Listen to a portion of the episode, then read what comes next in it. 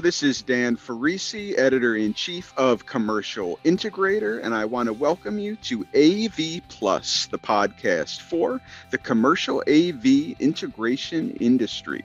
This week, we're talking esports. It's a tremendous opportunity for commercial AV integrators, but it has to be approached the right way. It might be a little bit out of the box, and this time we're going to be talking to an esports expert to figure out exactly how integrators can benefit from the esports revolution. Specifically, we're going to be talking to Stephen Haywood, who is broadcast engineer and product evangelist with PTZ Optics, and he's going to share exactly how he believes AV integrators can profit and benefit from esports. Thank you so much for joining us. As always, please like and subscribe to our YouTube page, and please subscribe to the AV Plus podcast on Apple and on Spotify.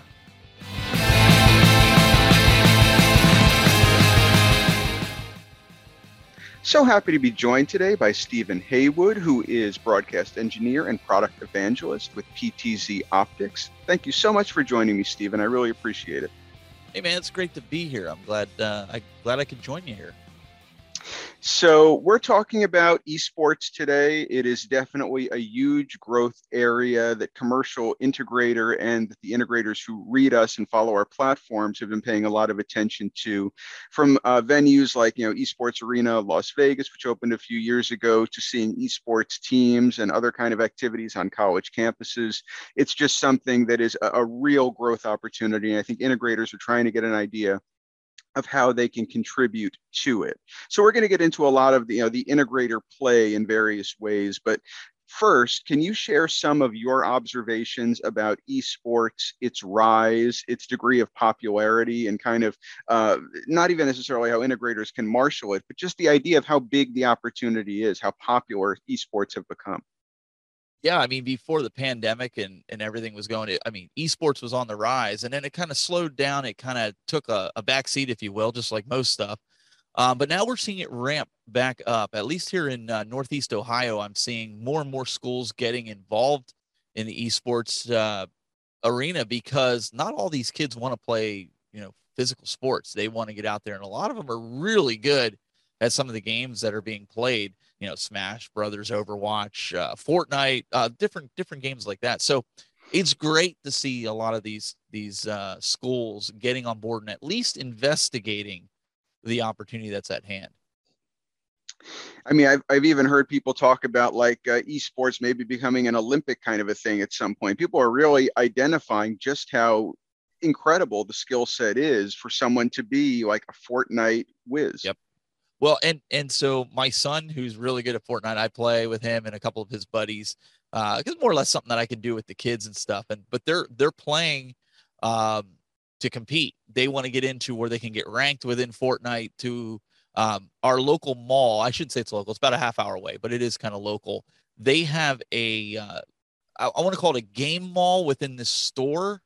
Where mm-hmm. they have it set up to where you can compete against other people in the mall where you go you sit down you pay for whatever however many hours and then they also hold esport tournaments inside that store within the mall. So uh, that seeing that over the last couple months open up was eye opening to me that you know there's kids lined up. They want to get in there because youtube and twitch has made it to a point where you can make this a career if you're good at your craft right? It's like anything yeah. It's got definitely gone a long way since my days as a five or a six year old playing Super Mario Brothers. I, it is you, you, me both, my brother. I'm saying, like, I'm sitting here and I'm playing Mario, and the kids are like, "What is that?" You know, like, that's a game. I'm like, "Oh man, this was this was the best game uh, that came out before Mario Three. I mean, it was this is what we played." Absolutely. Um, so obviously, as I, I, we've talked about before we went live, you know, commercial mm-hmm. integrator is focused really on those those fixed install venues, and I know that's not what we're here to talk about today. But a lot of our integrator uh, listeners are going to be thinking to themselves, um, so esports is growing, it is recovering even from you know, the pandemic and becoming even bigger than it once was. What is my play here? What is my angle? So I guess my question would be again, recognizing we're not going to be talking about venues per se during this call. A lot of integrators these days are trying to figure out if I'm not going to be a product reseller, if margins aren't as, as, strong as they once were, how can I sell my knowledge? How can I sell my services in the purview of esports that you're familiar with?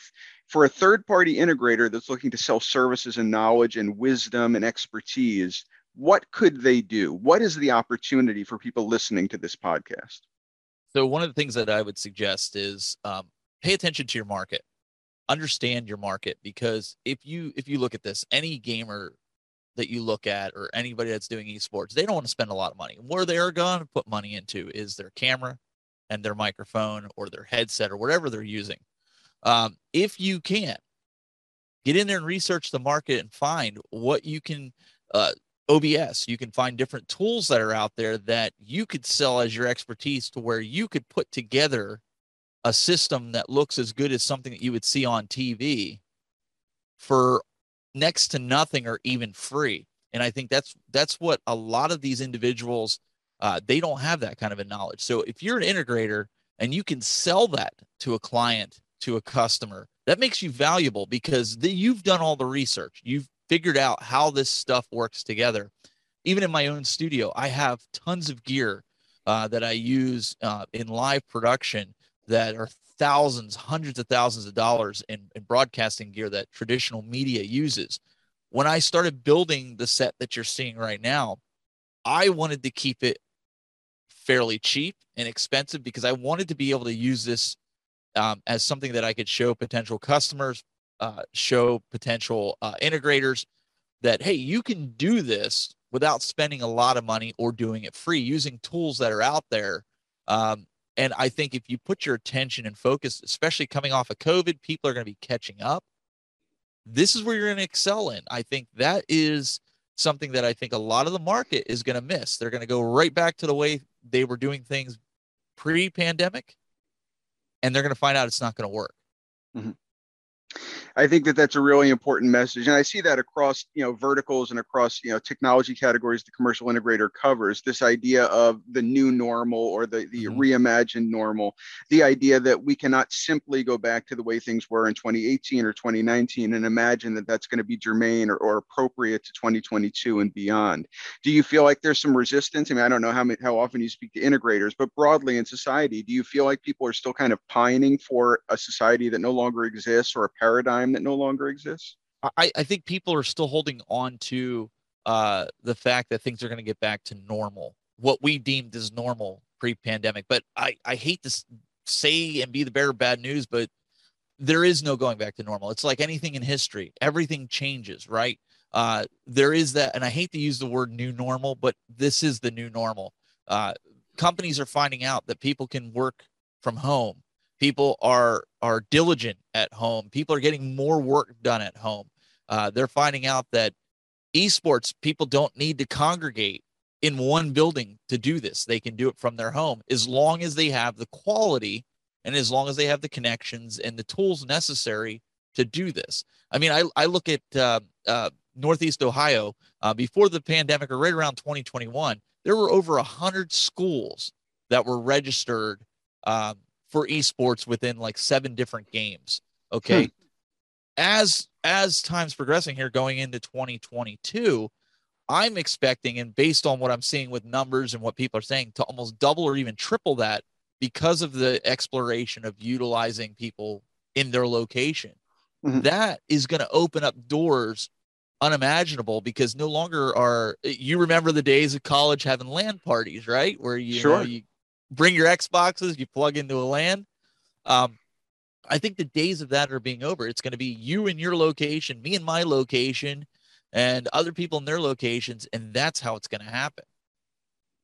So, given that uh, the trend seems to be, as you say, toward people being in their location, does that mean that the technology need not be quite as robust because it's not a shared kind of an environment that requires a certain degree of horsepower or something of that nature.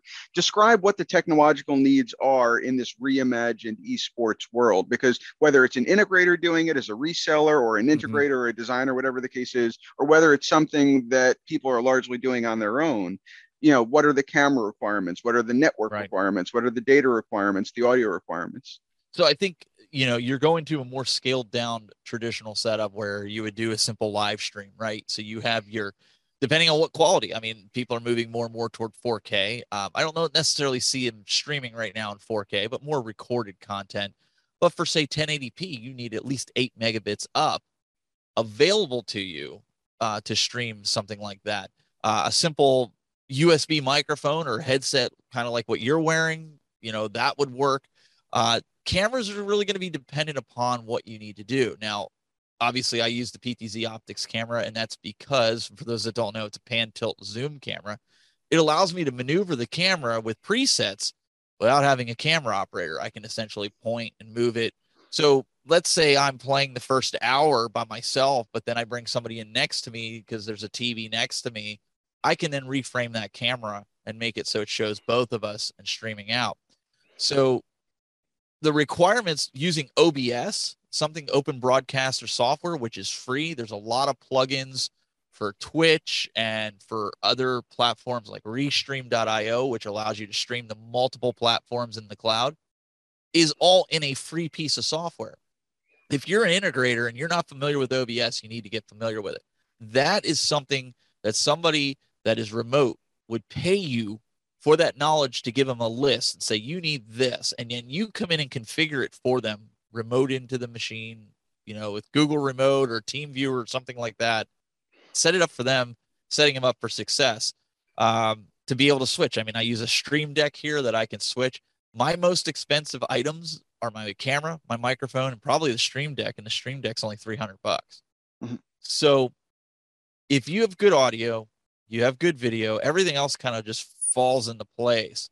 Um, but when you're not on location, see when you when you show up on location for esports, that's all set up ahead of time. You come in, you sit down, you start playing. When you're when you're remote, that all changes because now you, the player, also have to be the guy that has to be technical, has to make sure his setup is streamlined and, and it's and it's working properly. So being able to give as an integrator your customer that kind of information is invaluable. That's that's going to set you above any other uh, integrator out there on the market because they're going to hold on to that in person. They they're not going to want to let it go. So you had mentioned a moment or two ago that if an integrator is not familiar with, with OBS, they really need to be. What would yes. be the way to do that? Is there a, a resource that you would provide? Because this may be something that's largely or completely unfamiliar to at least some of our audience. What would be the way to do that? So oh, if you go to obsproject.com, that's the website for OBS, uh, Open Broadcaster Software.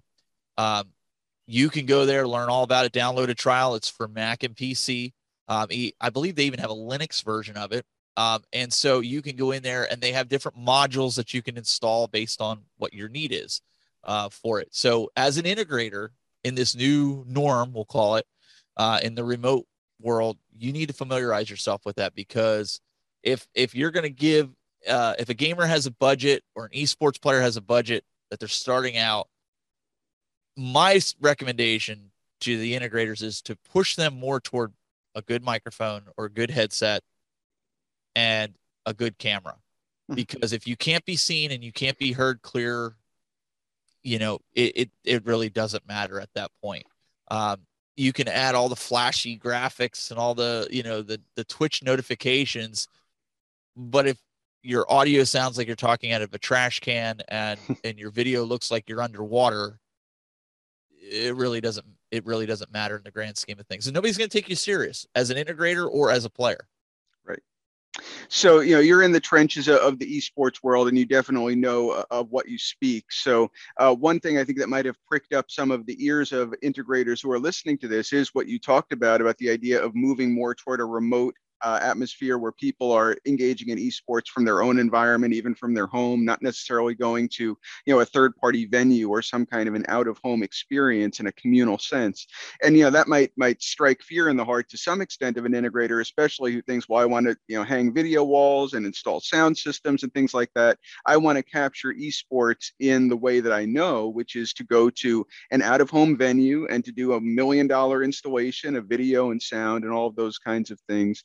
Um, do you feel like given the pandemic, a lot of times people are saying, like, I crave the out of home experience. I want to go yeah. to a Broadway show or I want to go to a theme park. I've been in my home, my own, you know, kind of castle for two years. Why do you feel like that's not the case? Why is that not the case with esports? Why are people not clamoring to go out of their homes again? Well, I, I, I don't think it's something that they're not clamoring to do. I think I think there are people that want to get out, but I but I also think that expense plays into in, into this equation, right? Which we haven't you know kind of gotten into you know we're seeing gas prices are going up you know the airlines they were down for so long because of the pandemic that they had to increase their prices to travel so you got fuel going up you've got uh, you know plane tickets going up um, unless you're being paid to travel unless somebody's footing the bill for it people are more reluctant these days to to do that unless it's like a half an hour drive or an hour drive to get in the car like they don't want to I mean, we saw E3. E3's gone all all virtual. It's not coming back in person. That's the biggest gaming expo that's out there.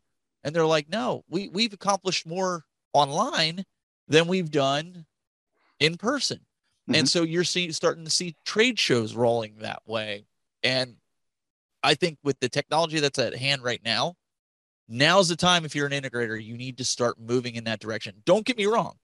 You still are going to have those in-person events but they might not be as uh ha- you know happening as much as they were pre-pandemic. You might get six a year or maybe 12 a year once a month where before there might have been four five a month uh, depending on your location and you know uh, where it's prevalent unless it's in the school where you know even these kids they're going to send them home. They're going to be like hey you know um, a lot of these gaming systems, like you see the the tables behind me, they're introducing pinball tournaments for esports where the the there's digital pinball, but they're creating these lobbies that I can play with people through all out the world that own that pinball machine and play against them in an esports capacity uh, weekly leagues that you can do and then you get rewarded and there's cash prizes and there's uh, you know, all these different options. They're really gearing these systems and these these um, games to be that way, to mm-hmm. where you know if you're going to stick with the old method of 100% in person, you're going to be left in the dust as a as an integrator. Mm-hmm. So, you know, recognizing your, your PTZ Optics organizational affiliation, I'll, I'll, set aside cameras for a moment, but are there certain brands or certain products that have become like the de facto standards in esports, or are there really no de facto standards for microphones or anything like that? Is it kind of a mishmash of different folks, different strokes for different folks? I, I think it's different strokes for different folks. Um, I personally, I, I personally like to use the type of microphone that I'm using. It's a dynamic microphone which allows me to talk. I have to talk right down the barrel and I have to be like three to four inches away to have a really good sound.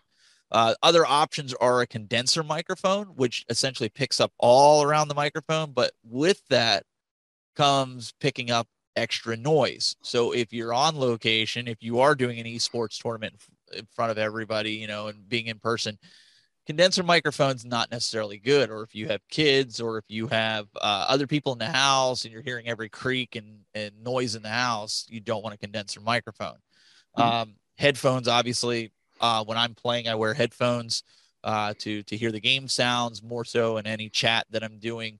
Um, but something simple as what you have just a headset with a mic works as long as it's good audio and you can get it out. Um, but as far as even cameras go really depends on what you're showing and what you're trying to show. Like when I do any kind of playing with the game tables back there, I have a camera mounted to the ceiling because mm-hmm. it doesn't allow me to capture the video of the pinball. Um, that I will frame up inside of the video software that I have OBS, put me next to it, and have the table, and then you know the back box with the score on it, so that you know they you can capture it using cameras. So it really depends on what you're trying to do. If you're playing Fortnite, all you be, need to be able to do if you're doing it on a PC is capture it, capture the screen, right? And right. you need a camera to shoot at you. So we have web cameras.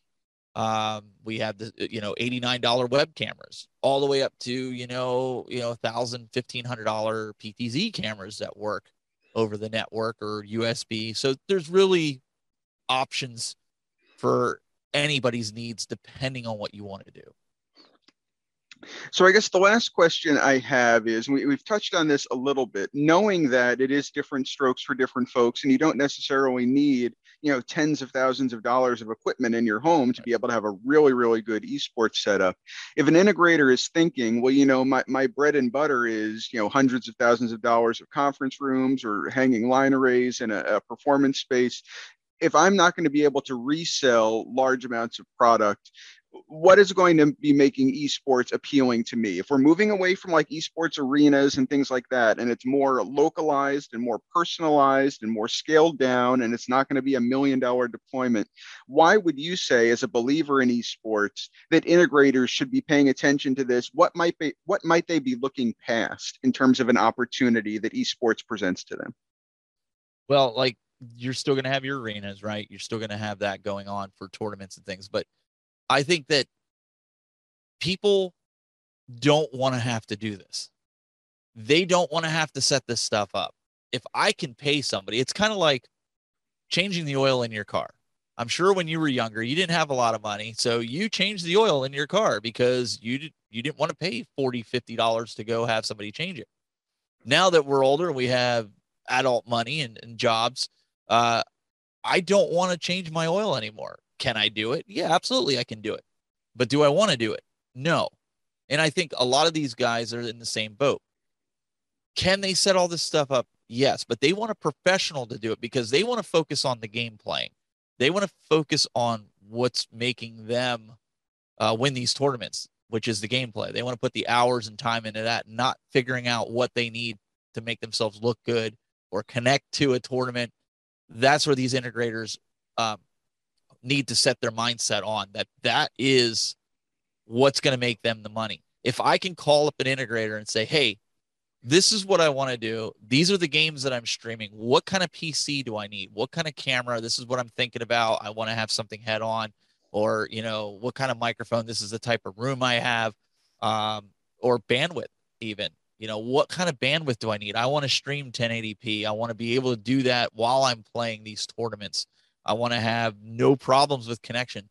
These are the questions that these integrators need to be able to answer, or it's going to pretty much make them irrelevant. You're going to have these other guys that are probably already jumping on this.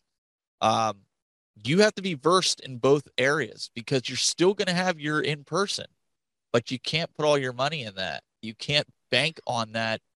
And I think that's what the pandemic has taught me and taught a bunch of other businesses that at any given moment, we could be in another pandemic. You don't know. And so mm-hmm. you have to plan for in person, but you also have to plan for remote. And I think if you stick with that mentality and you have that mentality going into this, I think you'll be fine. Because you we could be completely wrong. We could say at the end of 2022 everything's back, you know, as normal as we said before. Maybe 80% of the people are still in person. Maybe. Mm-hmm we don't know. We don't have a crystal ball, unfortunately, to tell us that. But the the way I'm seeing it now is they're doing more and more remote, even in schools for editing in the broadcasting class. They're having the students go home and do it rather than sitting in the computer mall and doing it. So it's trending more and more that we're going to have this hybrid. We'll call it that, the hybrid uh, esports setup.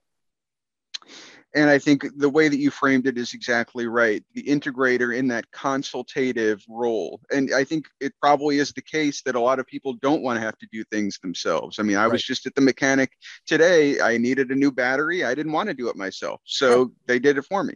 Um, so I think that's probably exactly what a lot of people want, and that consultative role is what integrators can do. Um, so I really appreciate it, Stephen. Are there any further thoughts you would like to share with our audience before we wrap up the pod? I mean, just keep keep looking at everything with an open mind. Don't just take things as everything's going to go back to the way it was. You need to start.